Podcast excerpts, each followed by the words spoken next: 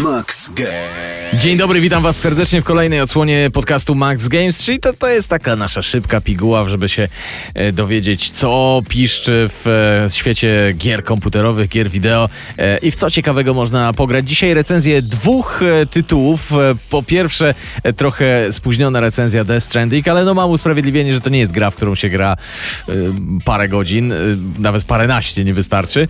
A poza tym świeżynka, dosłownie chyba dzisiaj premierę oficjalną miała ta gra, Terminator Resistance. No ale zaczynamy od Death Stranding. Death Stranding to jest, słuchajcie, gra od Hideo Kojimy, czyli e, to jest jedna z najciekawszych, najbardziej kreatywnych postaci rynku gamingowego, twórca innymi serii e, Metal Gear, dla niektórych e, kultowej. W Death Stranding przenosimy się do nieodległej przyszłości, w której cywilizacja właściwie upadła. Dlaczego? Na początku nie wiemy. Nie wiemy i częściowo się tego dowiemy w trakcie rozgrywki, ale i tak nie wszystkie wątki zostaną wyjaśnione.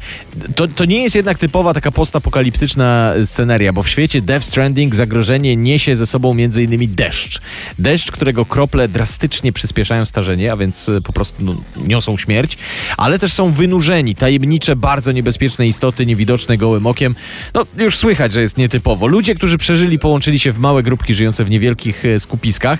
My zaś wcielamy się w takiego kuriera, którego codziennym zadaniem są podróże e, między tymi skupiskami, dostarczanie różnego rodzaju sprzętu i surowców, ale przy okazji e, staniemy też przed szansą odtworzenia cywilizacji. No to jest główny wątek w grze, a to dzięki uruchomieniu tak zwanej sieci chiralnej, która ma przywrócić łączność między poszczególnymi e, skupiskami ludzkimi. Żeby była jasność, to wcielanie się w kuriera to nie jest standardowe jakieś roznoszenie przesyłek, tylko za każdym razem śmiertelnie niebezpieczna podróż z punktu A do punktu B z różnymi zwrotami akcji, zagrożeniami, a oprócz tych czynników, o których mówiłem, o tym deszczu, o tych e, istotach e, niewidocznych, e, czyhać na nas będą też inni kurierzy, którzy bardzo chętnie przejmą nasz towar. Dlatego na każdą misję musimy wychodzić dobrze uzbrojeni i dobrze wyekwipowani. Dobór sprzętu to jest zresztą kluczowa sprawa na starcie każdej misji. O samej fabule nie chcę i nie mogę mówić, e, no a to dlatego, że po prostu byłoby to spoilerowanie. Cokolwiek bym nie powiedział o, o jakichkolwiek wątkach, które się tam pojawiają, to byłby spoiler i psucie niespodzianki, a lepiej to wszystko po prostu e, przeżyć e, samemu. No, mogę tylko powiedzieć, że e, fabuła jest naprawdę fenomenalna. Potrafi wbić w fotel, jest mnóstwo zwrotów akcji. E, są też dłużyzny, pojawiają się, to też nie ma co ukrywać, ale generalnie naprawdę fabuła piątka z plusem, może nawet e, celujący. Za to e, o fabule mówić dużo nie będę, ale powiem o jeszcze jednej e, bardzo ciekawej mechanice. W grze nie ma multiplayera, nie spotkamy się z innymi graczami, ale jest mała, równoległa kooperacja. Na przykład jeśli ktoś ostatnio wykonywał misję, którą my tam wykonujemy, albo był w miejscu, gdzie my jesteśmy i zostawił linę w miejscu, gdzie trzeba się wspinać, my możemy z niej skorzystać. Z kolei jeśli my tak komuś pomożemy, zostawimy właśnie, nie wiem, linę, drabinę, jakiś mostek, e, to otrzymujemy lajki od innych osób. E, Tak, lajki. Lajki takie jak na portalach społecznościowych, które otwierają nam drogę do nowego sprzętu albo rozbudowy niektórych obiektów. Brzmi to może dziwnie, znaczy na pewno brzmi to dziwnie, ale naprawdę w kontekście całości rozgrywki nabiera sensu. Otwarty świat, po którym się poruszamy jest ogromny i chociaż niebezpieczny, to naprawdę piękny i doskonale dopracowany. Graficznie Death Stranding to jest e, w ogóle ekstra klasa światowa. Projekty, lokacje, wszystko, no cudo. E, każda gra ma oczywiście jakieś wady i gdybym miał ich szukać w Death Stranding, to bym powiedział, że zadania poboczne i niektóre główne są bardzo powtarzalne, bywają nużące. Najczęściej polegają na takim klasycznym weź, przynieś, czasem zabij, a niestety praktycznie nie możemy ich odpuścić, bo potrzebujemy surowców i lajków. E, na upartego też sam system walki, ale też w ogóle radzenia sobie z przeciwnikami, bo to nie zawsze musi być walka, jest dość monotonny, ale to już taki trochę zarzut jest e, na siłę. Generalnie Death Stranding, chociaż nie każdy kupi ten klimat, to jest bez dwóch zdań gra wybitna i z pewnością jest to najlepszy tegoroczny ekskluzyw na PlayStation 4. Ma się pojawić ta gra na PC-tach, Mm, to nie będzie taki ekskluzyw stuprocentowy, ale dopiero w e, przyszłym roku. Mm, Data premiery nie jest jeszcze na PC znana. W każdym razie ja Death Stranding bardzo, bardzo, bardzo gorąco polecam e, i ode mnie leci piątka z plusem. Max Games.